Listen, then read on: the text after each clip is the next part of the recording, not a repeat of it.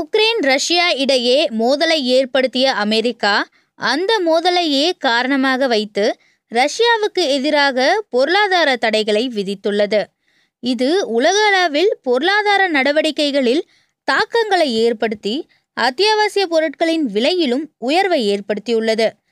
அதன் ஒரு பகுதியாக இந்தியாவின் பெரும்பாலான பகுதிகளில் சமையலுக்கு பயன்படுத்தப்படும் முக்கிய எண்ணெய்களின் விலைகள் கிடுகிடுவென உயர்ந்துள்ளன.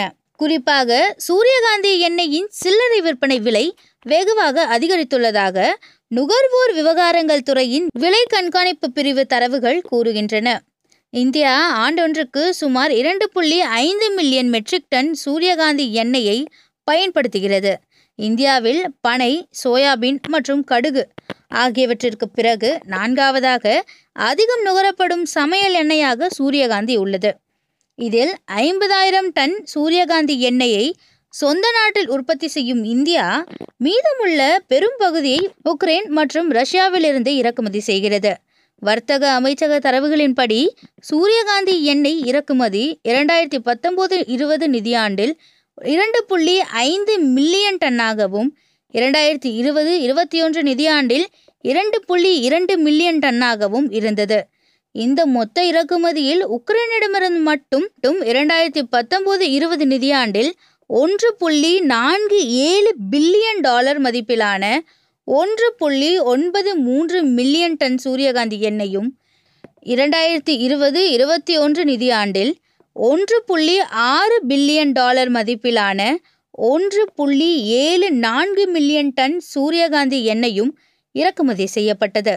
அதுபோலவே ரஷ்யாவிடமிருந்து இரண்டாயிரத்தி பத்தொன்பது இருபது நிதியாண்டில் இருநூற்றி எண்பத்தி ஏழு மில்லியன் டாலர் மதிப்பில் பூஜ்ஜியம் புள்ளி மூன்று எட்டு மில்லியன் டன் சூரியகாந்தி எண்ணெயும் இரண்டாயிரத்தி இருபது இருபத்தி ஓரு நிதியாண்டில் இருநூற்றி முப்பத்தி ஐந்து புள்ளி எட்டு ஒன்பது மில்லியன் டாலர் மதிப்பில் பூஜ்ஜியம் புள்ளி இரண்டு எட்டு மில்லியன் டன் சூரியகாந்தி எண்ணெயும் இறக்குமதி செய்யப்பட்டது. ஆனால் தற்போது ரஷ்யா உக்ரைன் இடையிலான மோதல் காரணமாக இறக்குமதி செய்வதில் தடை ஏற்பட்டு சூரியகாந்தி எண்ணெய்க்கு பற்றாக்குறை ஏற்பட்டுள்ளது. இது சந்தையில் விலை உயர்வை ஏற்படுத்தியுள்ளது. போருக்கு முன்பு வரை சூரியகாந்தி எண்ணெய் ஒரு லிட்டர் ரூபாய் நூற்றி நாற்பதுக்கு விற்கப்பட்டது.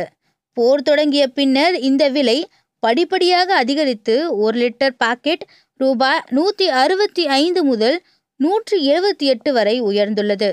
இதுவே சில்லறை விற்பனையில் ஒரு லிட்டர் ரூபாய் நூற்றி தொண்ணூற்றி ஆறு வரை விற்கப்படுகிறது. இதே போல பாமாயில் விலையும் அதிகரித்துள்ளது. ரூபாய் நூற்றி இருபத்தைந்துக்கு விற்கப்பட்ட பாமாயில் ரூபாய் நூற்றி எழுபதாக உயர்ந்துள்ளது. எண்ணெய் விலை மட்டுமல்லாது கோதுமை விலையும் அதிகரித்துள்ளது. ஐம்பது கிலோ மூட்டைக்கு ரூபாய் நூறு உயர்ந்துள்ளது. இதனால் மைதா, ரவை ஆகியவற்றின் விலை கிலோவிற்கு ரூபாய் ஐந்து முதல் ரூபாய் பத்து வரை அதிகரித்துள்ளது. சமையல் சமையல் எண்ணெய் விலை உயர்வுக்கு உக்ரைன் ரஷ்யா மோதல் ஒரு காரணமாக கூறப்படுவது போல சந்தையில் சமையல் எண்ணெய் விலை உயர்வுக்கு இந்தோனேஷியா நாட்டின் நிபந்தனைகள் சிலவும் காரணமாகி இருப்பதாக தகவல்கள் வெளியாகியுள்ளன.